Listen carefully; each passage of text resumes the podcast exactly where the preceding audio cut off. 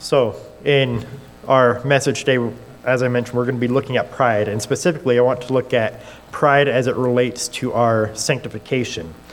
And in looking at our, our pride and our sanctification, what I want us to see is that they are indeed pride and sanctification, that is, they are naturally opposed to one another, and yet they are still unnaturally overlapping within our lives. They, they don't belong together, and yet we often find them together in our, our walk, in our sanctification. But before we get into that, I think that we need to start by asking ourselves what is pride? Uh, and that is a, a rather difficult question to answer. It's actually easier to recognize pride than it is to define pride. It's not a, a simple thing to define. It's easier to recognize pride in somebody else than it is to recognize pride in our own lives and our own selves, right? That is where the, the real difficulty comes in. But I've thrown together a, a couple of definitions, uh, a couple of synonyms for pride that people have thrown out there. Pride is arrogance or delusion of greatness on account of one's own achievements or abilities, stat, status, or possessions. Um, it is an unwarranted attitude or confidence. And I think really at root, it is a, a lack of dependence upon God and a refusal to submit to God. Pride is um, saying that we have no need for God. And it is often recognized as the root and the essence of sin. And just like with many other theological themes, I think we can best define it by looking at what pride is not. Pride is the opposite of humility. And humility is the, the proper attitude that we should have in relation to God, to this God who is above us, this God who is transcendent, this God who is in every way superior to us, realizing that we are inferior. That is humility, and pride is the opposite of that. Pride is uh, taking this position which naturally applies to God and, and flipping it on its head. It's a failure to recognize this proper position of God being over us and us being in submission to God. And so I want to start off by looking at um, the, the first time that, that Scripture actually speaks of pride, uh, chronologically, that is. So I want us to look at Isaiah chapter 14, where we see uh, pride enter into the heart of, of Satan.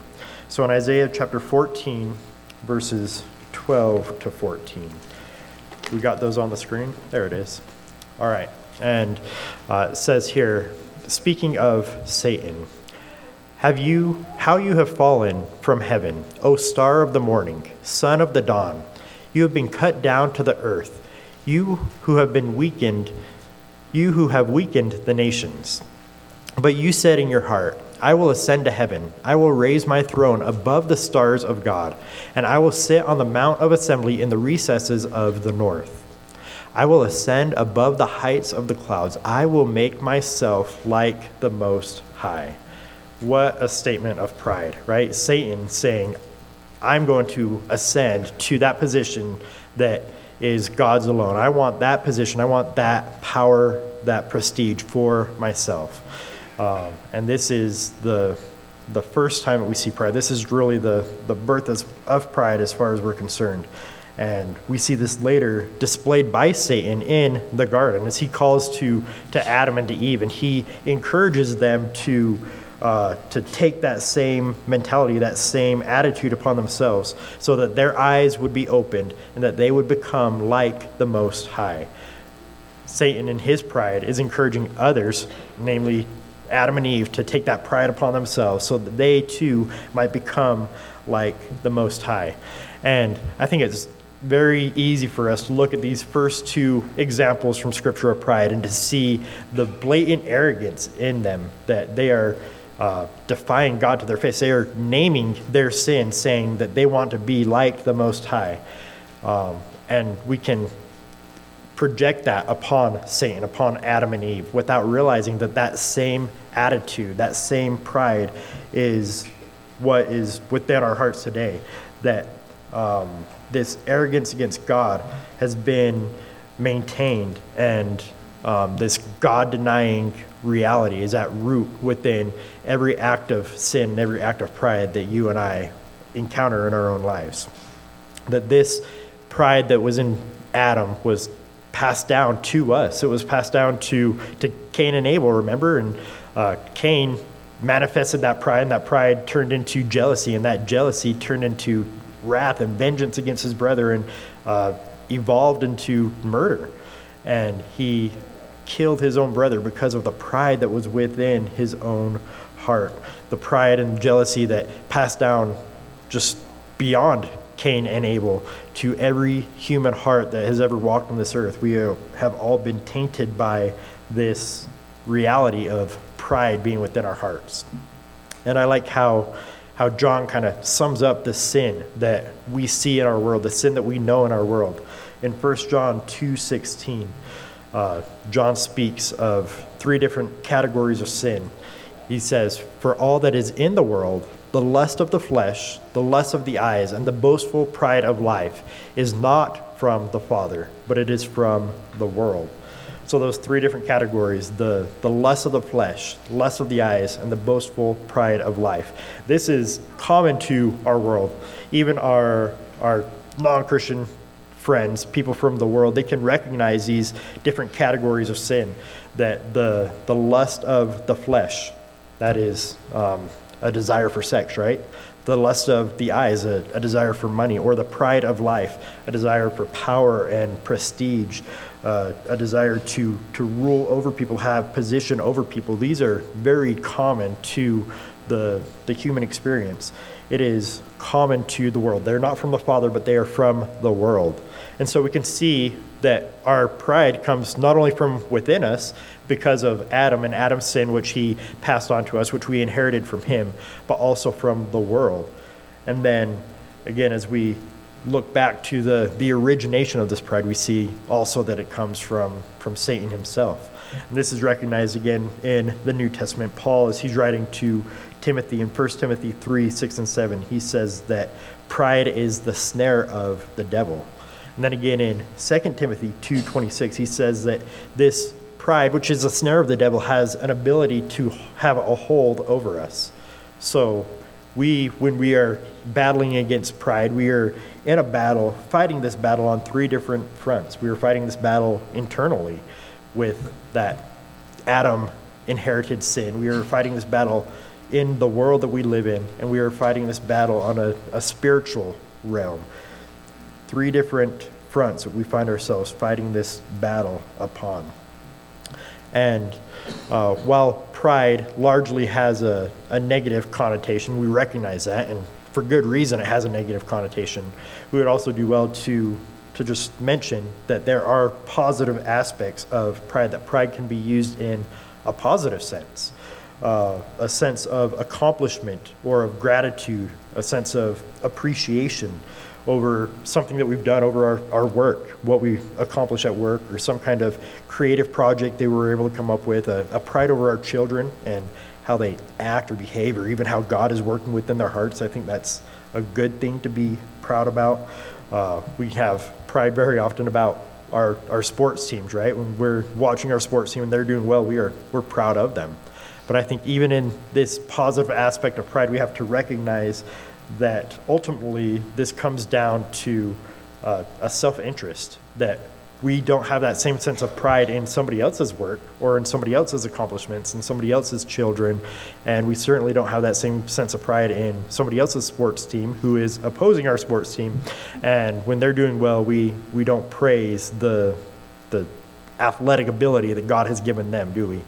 Uh, so even at root, uh, when used positively, I think that uh, pride there is some level of self-interest or, or egotism within pride, not necessarily sinful, but it's a, a self-glorifying, self-interested uh, reality.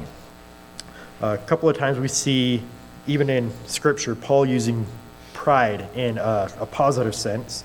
In 2 Corinthians 1.14, he says as he's writing to this church that we are your reason to be proud as you also are ours in the day of our Lord Jesus. He is proud of them. And he says it, you should be proud of us too because we are working together. We have the same goal, the same accomplishment that we're trying to achieve. Or in 2 Thessalonians 1:14, he says, "Therefore we ourselves speak proudly of you among the churches of God." Uh, why is it that he speaks proudly of them? He says, "For your perseverance and faith in the midst of your persecution and afflictions which you endure." So it is used in uh, a positive sense, even within Scripture. However, for the, the vast majority of the, the Old Testament, nearly every time that pride is spoken of in the Old Testament, it is spoken of negatively. That was the, the mentality that the Jewish people had of pride that pride is bad, we need to stay away from pride, we need to uh, put pride to death. And that kind of changed leading up to Christ. The 400 years leading up to Christ, there was a lot of Greek influence in uh, the, the culture, and pride was seen as uh, a virtue rather than a vice. Very similar to how it is today, that it is good to be proud and it is bad to be meek or humble. That is seen uh, as a negative thing. And that's exactly how it was in, in Greek culture leading up to this. Um, that it would be a, a sign of weakness that should be avoided. And pride would oftentimes just be uh, written off as confidence and encouraged and uh, celebrated rather than looked at as something that we need to avoid. And then Jesus comes on the scene, right? Uh, Jesus, uh, who has no sinful pride in him whatsoever. And he says in one of my favorite passages in Matthew 11 that um, those who are weary can come to him, that he will take our our burdens upon himself, that his burden is light and his yoke is easy. And he says, I am gentle and lowly of heart, learn from me. Gentle and lowly, and that we should learn from him. And so, with that, let's look to sanctification, what it means to be sanctified. Um, in, in the Greek, this word is translated from the, the Greek word hagios. And that word is actually translated a few different ways into English words. It's translated as saints or as holy ones. Um, and it, it really just depends upon the, the context, how it's translated. And so we see that there's a, a very close association with being holy that we should embrace when we're looking at this word sanctification, what it means to be sanctified. In the New Bible Dictionary, it defines sanctification. Um, it says that context alone is what determines whether the translation of hagios should be holy, holiness, holy one, saints, consecration, or sanctification. Its broad meaning is the process by which one is brought into relationship with or attains the likeness of the holy. So we can say that to be sanctified is to be made holy, to be made righteous, uh, to be acting saintly, right? We realize that anybody who is in Christ is a saint, but we don't always act like saints, right? Um, but to be sanctified is to be made holy, to be made like God Himself is. God alone is holy in the ultimate sense of the word, and to be sanctified is to become more and more like He is. We see this in Romans 8:29, which says that we are to be conformed to the image of God. We are to be made like Him. Uh, in 2 Corinthians 3:18, we see um, that we, like Moses, who reflected the glory of God, we are to be transformed into the same image of Him uh, from glory to glory, that we are to reflect Him, to be transformed into His image, to be made holy as He is holy, which is exactly what Peter says in 1 Peter 1 15 and 16, that um, we should be holy even as He Himself is holy. This is the process of sanctification. This is the goal and the, the life of a Christian to be sanctified, to be made like Christ. Now, it's vitally important at this point that we make a distinction between justification and sanctification. We do this often because it is so vitally important. We realize that when we are justified, that is, when we are saved, we are um, brought into the fold of God by His work and His work alone, that we have been uh, transferred from the kingdom of darkness into the kingdom of his son, that he has taken all of our guilt and all of our sin, he has put it upon himself, and by his power and his power alone, he has made us right. That is what justification it is. It is to be declared righteous, to be saved from our sin. Now, sanctification is distinct from that. Sanctification is what takes place after, where we reflect Christ, where we are to um, to walk in the works of righteousness that He has prepared beforehand for us to walk in. Ephesians two ten. This is not at all a part of our justification, uh, but a part of our sanctification. And again, it is justification is something that is done fully by Christ and Christ alone. That when he was on the cross, he said, It is finished. And we have zero part in that whatsoever. In our sanctification, we have to realize that that is also done in the power of Christ and the power of Christ alone. Um, in 1 Corinthians 1:30, Paul says, "But by his doing you are in Christ, who became to us wisdom from God and righteousness and sanctification and redemption. We are in Christ by his power alone. We are redeemed and sanctified and made righteous by his power alone.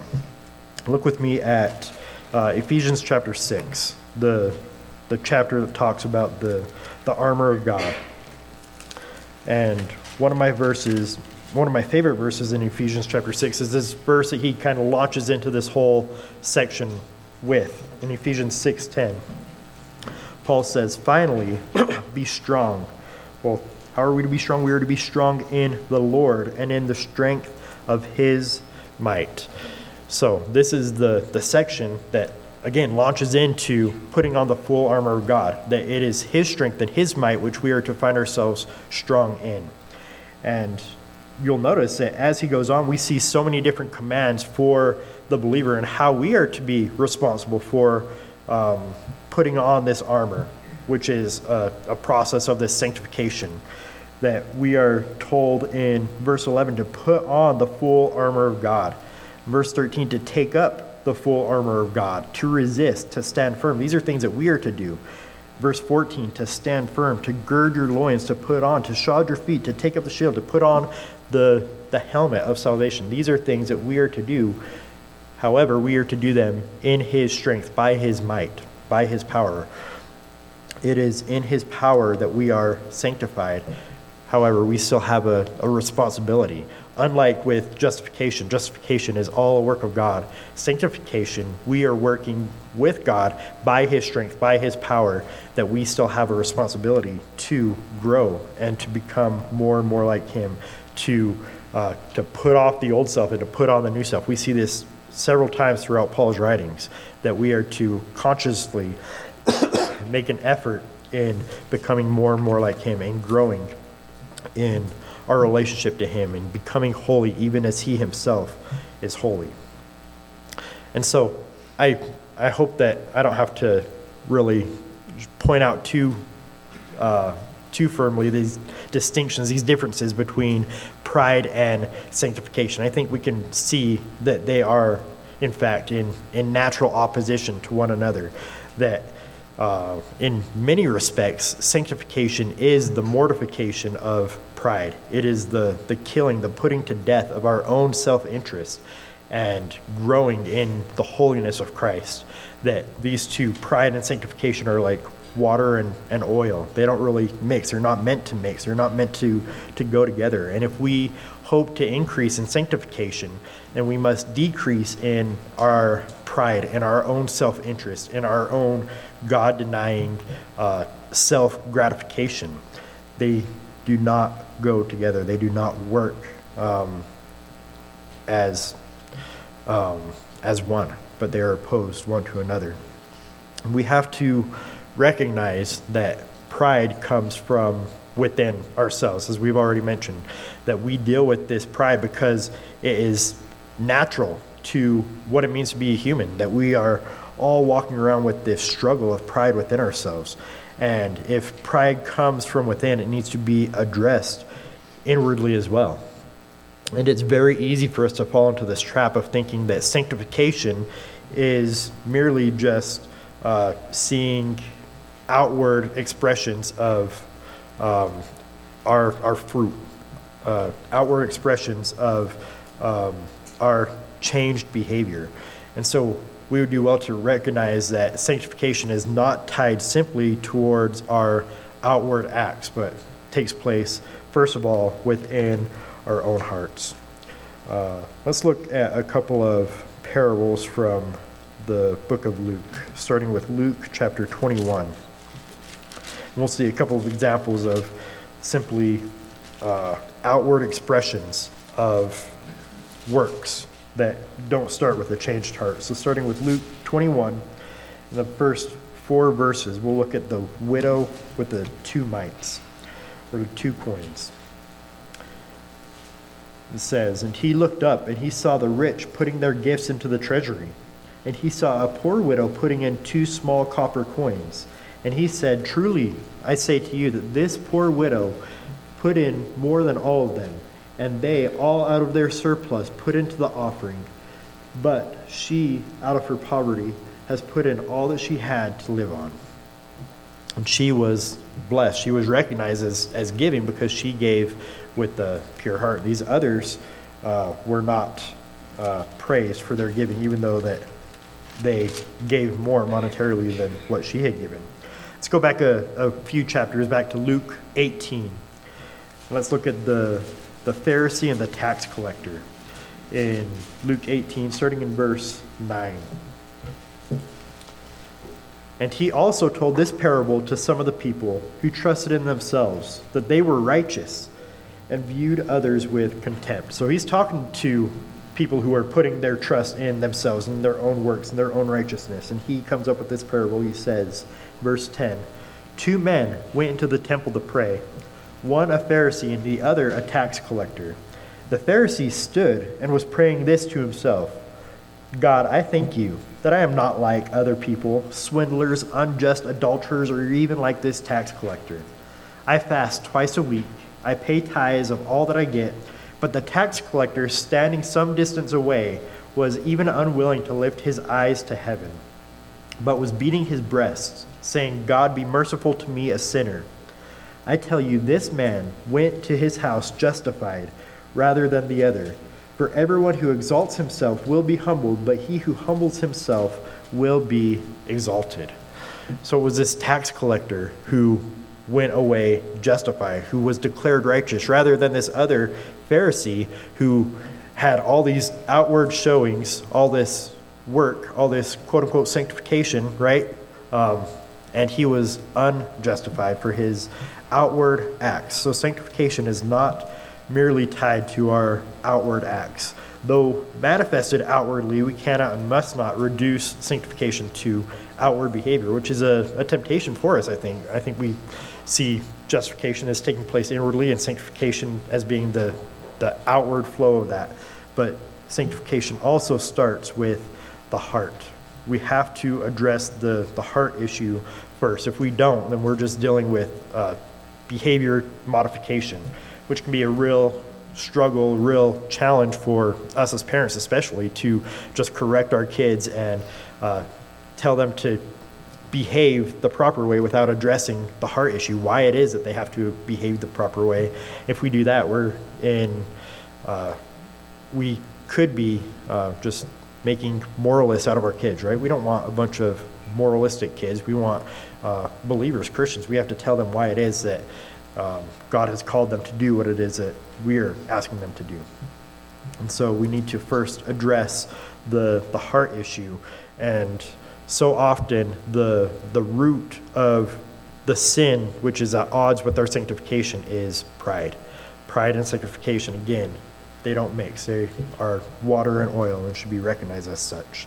And there is, in my opinion, no greater oxymoron than uh, a proud Christian. That's not how it should be. We shouldn't have proud Christians. That is a, an oxymoron. Perhaps uh, we could say that a, a hateful Christian uh, is oxymoronic because we are called as Christians to, to love, right? They will know that we are Christians by our love. But what is hate except for a manifestation of pride? And here I want to I want to chase a rabbit for a minute. We'll come back to this issue of pride and sanctification. But I want to talk about this tendency that we often have, even within Christianity, to oversimplify the, the Christian life or to oversimplify biblical morality by saying that uh, pride is bad, right? We've already talked about how there are positive aspects of pride, but we'll say, well, pride is bad and uh, humility is good and hatred is bad and, and love is good. We'll oversimplify biblical morality. And instead, we need to carefully consider and evaluate not just our affections, but the objects of our affections. Generally speaking, it's a, a bad thing to say that Christians are a, a proud and hateful bunch, right? We, we don't want to own that. That's not a, a good trait for us to uh, hold on to. We don't want to be a proud, hateful bunch. Unless, of course, we are standing with Paul, who says that he is not proud in himself. He doesn't boast in himself or in his own accomplishments, but he boasts in the cross of Christ. Well, that's good, right? We, we would be okay with boasting in the cross of Christ or with saying that we hate sin. Well, that's, that's a good thing, right? We'd be okay with being known as hateful in that instance, in that situation, to hate not just sin amorphously, but uh, sin even within our own hearts. We should hate and despise and run from sin within our own hearts. We need to avoid uh, blanket statements like, well, Christians should be loving, right? Well, yes, Christians should be loving, generally speaking, but that doesn't mean that we should love uh, lying. Should we love lying? Absolutely not, right? Should we love child abuse? No. Should we love the fact that our world is at every turn, either implicitly or explicitly, uh, calling out our, our God and uh, denigrating our God and our King? No, we should not accept the, the fact that Christians should always be loving in, in every situation. But again, we need to evaluate the object of our affections. What about faith? It's, it's often said or portrayed that uh, it's a good thing to be a, a, man or a woman of faith, right? Um, however, is it a good thing if somebody has a, a true and a genuine, heartfelt faith in a plant? Um, that's not a good thing, right? Or if somebody has a true, genuine, heartfelt faith in Jesus, but they say, well, Jesus was just a man, right? He was just a prophet. He wasn't God in the flesh. He's not the, the great I am, the first and the last, who took upon himself the sins of the world, who was crucified, dead, and buried, and, and risen again for our justification. If somebody believes in that Jesus, that's, that's not a good thing. That's not a good faith. And similar, similarly, if a, a man or a woman puts their faith not in a plant, but in Jesus.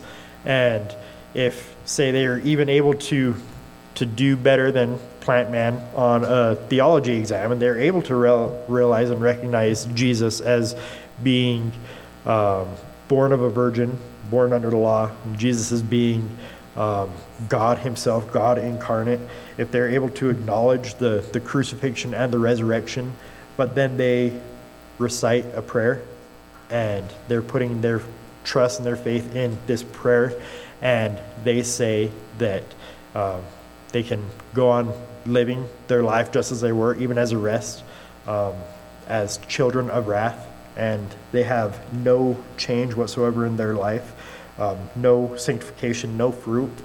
Should we praise that kind of faith in, in that man? Well, let's let's turn to scripture. Let's see what James has to say, because I think he speaks directly to that in James chapter 2, verse 14. Uh, James asks a couple of questions, a couple of rhetorical questions, and I think the answer is a resounding no. He says, What use is it, my brethren, if someone says he has faith, but he has no works? Can that faith save him? If a man has faith alone, but no sanctification, no works to follow up, can that kind of faith save that man?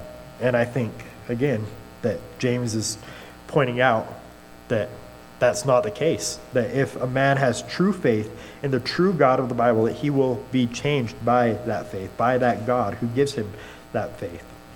Uh, going down into verse 17 says, Even so, faith, if it has no works, is dead, being by itself.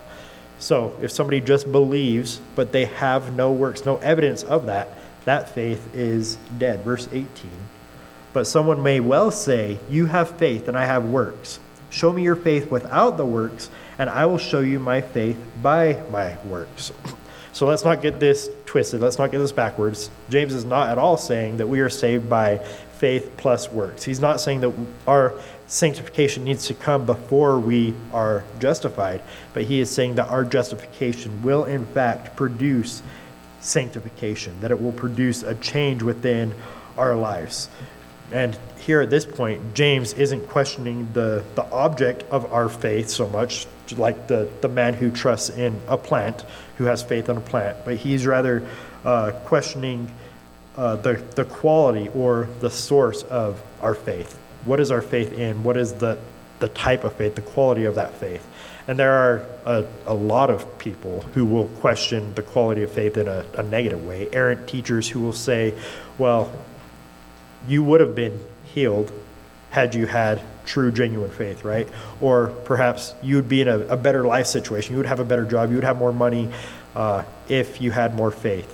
That God would be giving you what you want if you had more faith. And really, this kind of approach is in itself a, a manifestation of pride. First, for the person who would suggest that he has achieved that kind of position where he can say, I am in this position because of my faith that I have had. And then, secondly, to uh, take and put that kind of expectation on somebody else, saying, You guys need to have that kind of faith in order for God to do what you want Him to do in your life.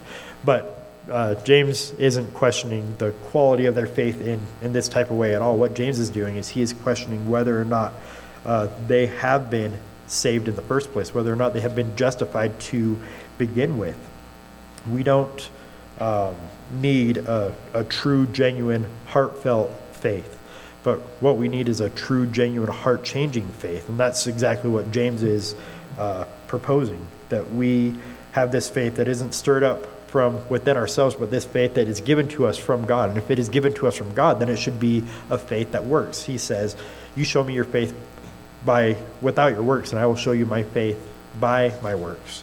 That the works are a testimony or a witness to the faith that uh, a believer has. That sanctification is uh, a means by which somebody can look and say that person is in Christ. If we don't have a, a faith that sanctifies, if we don't have a faith that works out, then we don't have a faith that justifies. That's exactly what uh, James seems to be getting at. And so it's important to realize that um, we are not justified by faith plus works, but we are justified by a faith that does indeed work. And this is often illustrated with a, a, simple equation. We can throw it up here on the screen, which says that faith equals salvation plus works. That if we have true faith, then we will have salvation, and that salvation will result in works. Or to use the this this terminology is consistent with what James is talking about in the book of James, James 2. But to use terminology that's consistent with the, the verbiage that we've been using, we could say that faith equals justification plus sanctification. That our faith will lead to justification, and that the natural result of that will be sanctification. Again, if we don't have a faith that sanctifies, we don't have a faith that justifies. Now, if we take and uh, misunderstand this, if this uh, equation is confused, then it results in the epitome of pride. If we take and we say, for example, that faith equals salvation minus works, which a lot of people have done, we talked about this morning in Sunday school uh, antinomianism, that would fall within this camp. Those who say that faith equals salvation minus works. That is really to deny the, the work of God. It is to deny his regenerative work. The fact that he has given us a new heart, that he, will, that he has said that he will take us and transfer us from that kingdom of darkness to the kingdom of light. That's not just a reality in eternity, but that begins at the point of justification that we will be changed and he will work on us. In Philippians 1 6, he says that Paul says that he who began a good work in you will perfect it until the day of Christ Jesus. Not at the day of Christ Jesus, but until that day, he will uh, perfect the work that he is doing within us. Or what about what Jude says? Let's look at Jude, uh, verse 4. Jude says, For certain persons have crept in unnoticed those who were long beforehand marked out for this condemnation, ungodly persons. That's, that's pretty bad, right? To be called ungodly persons. What did they do to be called ungodly? It says that these ungodly persons were those who turned the grace of our God into licentiousness and deny our only Master and our Lord Jesus. They say that this grace that God has given us then can be taken and used as license to sin, as an excuse for us to go on and live our lives however we want without uh, a, an evidence of a changed heart or a changed life within us. Now, let's look at uh, another misunderstanding of this equation. Those who say that faith equals salvation minus works, that is definitely bad, right? And Jude identified them as um, ungodly persons who deny our Master and Lord. However, I think there are people who can fall within that category and still hold to, um, they can still be found within Christianity. But this next group, those who say that faith plus works equals salvation, that is absolutely not the, the gospel of the Bible. That is a, a different gospel altogether. To say that we um, are justified by our faith plus our sanctification or our faith plus our works is to add to the gospel, to pervert the gospel so entirely as to uh, make it a, a different gospel, a, a, condemning gospel, a gospel that cannot save. That is to deny the finished work of Christ, what he accomplished on the cross when he said, It is finished. And it is to take and to add our own works, our own efforts to what Christ has done, to lay claim to our own salvation, and to say that Jesus was unable to accomplish something on the cross that we ourselves are able to take and add to that, that will result in our justification. So, faith plus works equals salvation is a, a damnable heresy that we need to uh, reject. But we do need to realize that our faith um, results in salvation and um, works that will accompany that salvation. True sanctification, again, will produce fruit only by cultivating the root. We need to first address the heart issue before we can hope to address uh, any of the, the fruit that we see afterwards. And while, again, sanctification and pride are naturally opposed to one another, they, they aren't meant to go together. Uh, we still see them working together in in reality in our practical life. We still are left with romans chapter 7 where paul says what a wretched man that i am. And he says i, I do what i don't want to do and that which i don't want to do i'm i'm i'm found doing. He's struggling with pride and sanctification how these work together in his own life he goes on in, in romans 8 in verses 12 and 13, he says, So then, brethren, we are under obligation, not to the flesh, to live according to the flesh. For if you are living according to the flesh, you must die. But by the Spirit, you are putting to death the deeds of the body. You will live. He speaks of putting to death. It's something that's uh, an ongoing process, something that is actively being done. And by doing so, uh, he finds life. This is speaking to this ongoing process of sanctification in the midst of the, the pride and the sin that remains because of his sinful flesh that he has carried with him into this new life, this new creation that God has made him into. We see this unnatural overlapping of pride in sanctification. And this is to be expected. Um, even though pride and, sanctification are opposed to one another, we have to realize that uh, our, our pride, our sin is not going to be fully eradicated in this life. We are still going to live with it, we are still going to struggle with it, uh, despite the fact that we might be growing in sanctification, that we might be becoming more and more holy, even as Christ Himself is holy. And uh, this crazy, again, oxymoron is that we can be proud even in our sanctification. And the fact that we are becoming more and more like Christ, we can find ourselves being proud of that fact that we are being changed from glory to glory, that we are becoming more and more like Him. We can look at our lives and say, well, you know what, I'm, I'm doing pretty well at this sanctification thing. I think I'm doing a, a good job. Uh, I've gone to church three weeks in a row and I haven't cursed since Thursday and I haven't kicked the cat in a week. I'm doing all right. Uh, and then you look at your wife and say, well, she's not doing all right. She kicked the cat across the front yard this morning, right? Um, we can find ourselves being proud of the fact that God has been working in us the way that He has been working in us, and that can lead to uh, sinful ends, uh, despite the fact that there's uh, a natural opposition to these things. They often unnaturally overlap. And we would do well to recognize that while anybody who is in Christ, anybody who has been justified, has been justified 100%. If you are in Christ, that's it. Nobody can take you out of the hand of God. Nobody can take you out of the hand of Christ.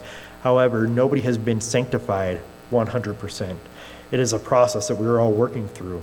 We need to remember that. We need to give grace to one another, um, realizing that God does not work equally in each one, that He is working in us differently at different rates, that He sanctifies us uniquely, not at a constant rate. And because of that, we shouldn't hold our own man made expectations over other people who might be sanctified at a, a slower rate. We shouldn't be jealous or proud um, looking at those who are more sanctified and um, desiring that for ourselves. There's a, a constant threat of finding ourselves being proud, even in the midst of being sanctified. Rather, we should desire to spur one another on to love and good deeds. That should be our hope. That should be our desire as Christians to lift up one another, to encourage one another, to be patient and gracious as we are seeking the same goal to be sanctified together in Christ. And if we realize that Christ is head over all, that should give us a, a good starting point to realize that we are all in subjection under Him. All rulers and authorities and powers. Uh, you and I are in subjection under Christ. He is the head. We are all under Him, all uh, inferior to Christ. And we're going to have several opportunities to look at how pride is manifested and how pride is combated and remedied over the next several weeks as we look at pride in different areas of life, as we look at pride in our parenting, uh, in our marriages. That'll hurt, right? As we look at pride in the church and pride in the workplace, um, it's not always easy to look at our own pride and to examine ourselves in light of Scripture, but it's a good and healthy thing for us to do. And for now, we would do well uh, to recognize that we should be working on mortifying our pride rather than conceding to it. Yes, pride is going to continue in our lives. It's going to be a constant struggle for each one of us, but we shouldn't uh, concede defeat. Rather, we should be uh, looking to be sanctified as we are mortifying that pride within us. By the power and the work of the Holy Spirit, He is the one who is working within us, convicting us of sin, including our pride. Uh, we need to yield to Him, submit to Him, grow in Him, and to become holy even as He is holy. Having the same attitude in us that was in Christ Jesus, just like we read about in Philippians 2. Um, seeking to work out our own salvation with fear and trembling, but knowing that it is God who works within us, both to will and to work for his good pleasure. Let's pray. God, we thank you for our justification, for the fact that you have saved us from our sin, that you have taken us and made us your own we thank you that that process involves a, a regenerating work within us, that, that you are doing a, a, work within us, a sanctifying work within us, that you are conforming us into yourself, making us more and more like you every day. We pray that you would give us uh, strength in, in doing that, that you would help us to resist our flesh, to resist the world, to resist the devil, to stand firm against him by your strength and your power. God, we pray that you would uh, mortify the pride within us Help us to, to kill that pride. Help us to have love for one another, that we would consider others as more important than ourselves, that we would hold on to you, the author and the perfecter of our faith. God, we thank you for your love, your grace, for what you've done in us, what you will continue to do in us. We thank you that our salvation is by your work alone. And we pray that you would uh, keep us from any false, errant idea that we can add anything to our salvation. God, help us to preach that message boldly and proudly and loudly to the world that uh, we are who we are because of you and because of you alone. God, help us to uh, model this this week, that we would be humble, that we would uh, seek to honor you by being holy, even as you are holy. Pray this in your name. Amen.